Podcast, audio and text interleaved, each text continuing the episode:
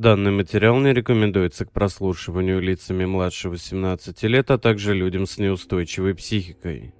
Все события в данном подкасте вымышленные. Любое сходство с реальными событиями случайно. Все сказанное в подкасте является художественным вымыслом и ни к чему не призывает. Сохраняйте благоразумие и любите жизнь.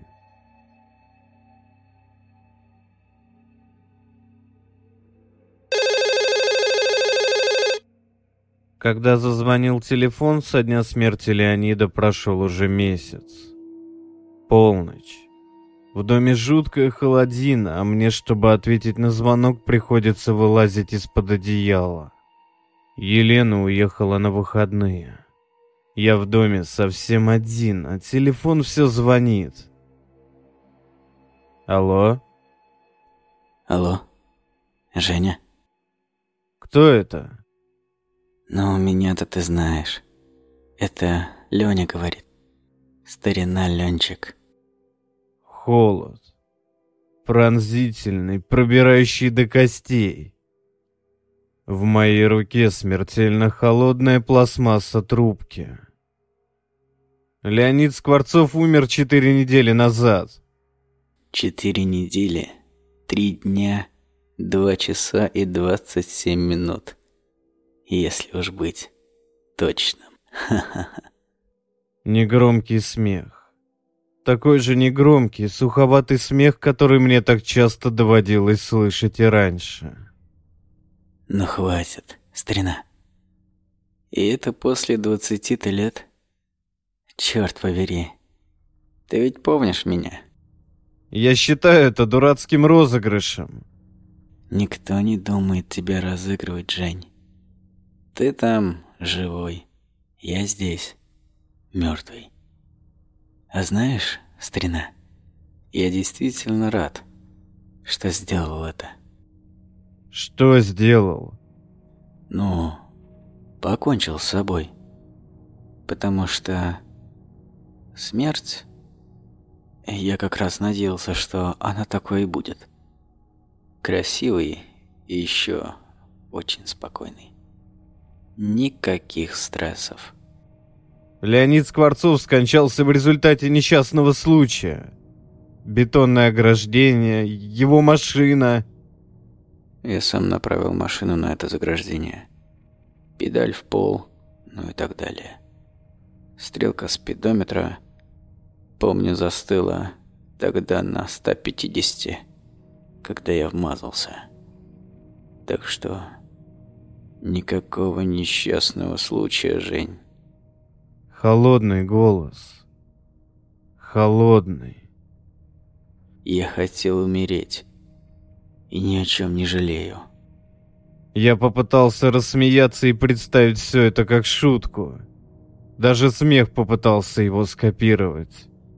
«Мертвецы не звонят по телефону», — уверенно проговорил я. А я и не звоню. Точнее, не в прямом физическом смысле.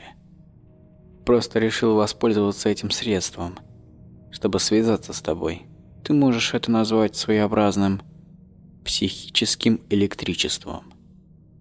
Будучи неким обособленным духом, я способен настроиться на твои космические волны и попасть в резонанс с этой силовой установкой. Все очень просто. Ну да, конечно. Расплюнуть. И говорить не о чем. Я понимаю.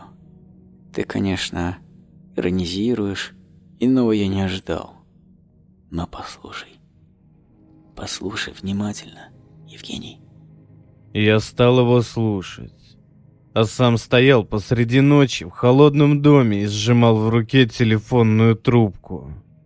Стоял и слушал голос, вещавший мне о таких событиях, знать про которые мог один лишь Леня.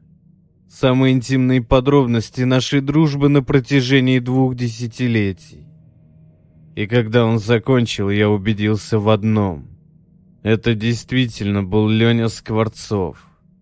Но как? Я все еще не понимаю.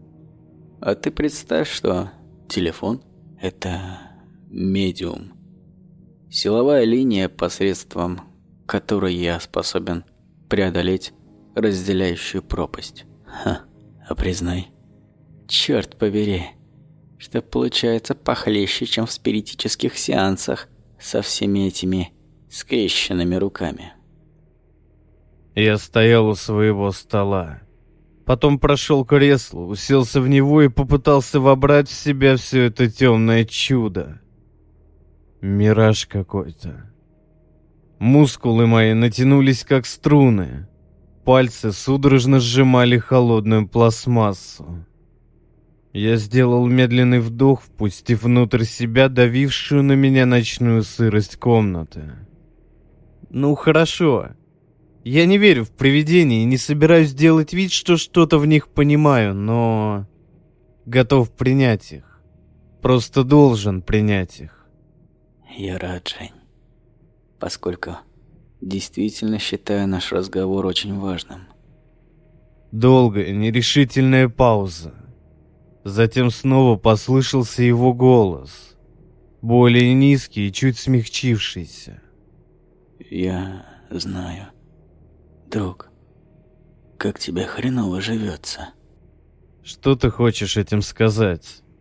Только то, что сказал Знаю, как тебе трудно живется. И я хочу тебе помочь. Как твой друг, я хочу рассказать тебе, что сам понял совсем недавно. Ну, по правде говоря, я не... Чувствуешь ты себя неважно, так ведь? Можно сказать, совсем паршиво. Правильно? Ну, да, пожалуй, что так. Но я не собираюсь винить тебя. У тебя есть на то свои причины. Много причин. Во-первых, проблемы с деньгами. Я ожидаю повышения. Константин Степанович сказал, что через несколько... Ты не получишь его, Евгений. Я знаю. Он тебя обманывает. В настоящий момент, вот прямо сейчас, он подыскивает человека на твое место. Константин Степанович намерен уволить тебя. Я ему никогда не нравился. С самого первого дня, когда переступил порог его офиса, мы не понравились друг другу. А твоя жена? Все те ссоры и споры, которые у вас были с ней в последнее время. Ведь все складывается в единую картину. Жень, твоему браку пришел конец. Елена намерена добиваться развода, она любит другого.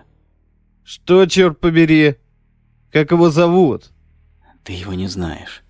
Да, это бы ничего не изменило. Даже если бы знал. С этим ты уже ничего не поделаешь.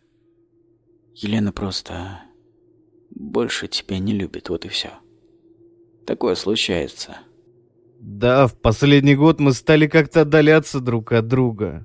Но я не мог понять, почему. Я и понятия не имел, что она... А кроме того, Яна.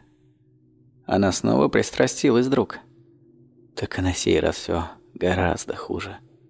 Я понимал, что он имел в виду, и тут же почувствовал, как холод окутал мое тело.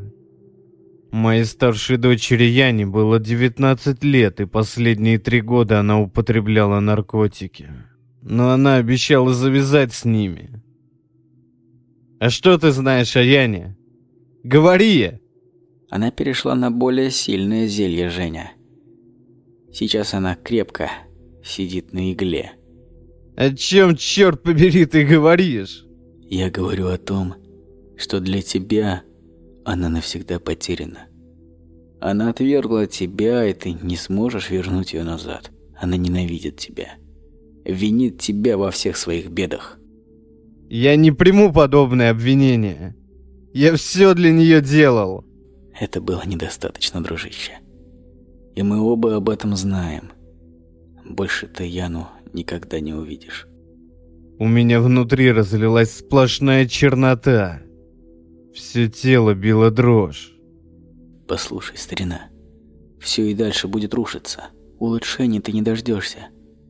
Я и сам, пока был жив, прошел через все это.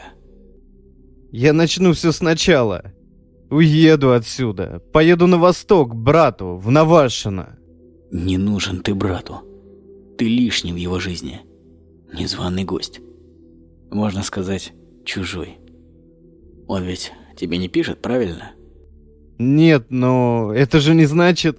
А на последнее Рождество даже открытку не прислал. Ни писем, ни звонков. Не нужен ты ему, Женя. Поверь мне. А потом он мне начал говорить про другое. Стал говорить про средний возраст, о том, что уже поздно начинать что-либо заново. Стал говорить о болезнях, одиночестве, отчаянии и неприкаянности. И темнота сомкнулась надо мной. Из всего этого, Женька, есть только один выход. Только один. Тот револьвер, который лежит у тебя в столике наверху. Воспользуйся им, дружище. Воспользуйся револьвером. Я не могу этого сделать. Почему? Или у тебя есть иной выход? Именно в этом решение всех твоих проблем. Поднимись наверх и воспользуйся револьвером. Я подожду тебя. Ты не будешь одинок. Все будет как в старое доброе время. Мы будем вместе. Смерть прекрасна. Воспользуйся револьвером. Женя. Револьвером.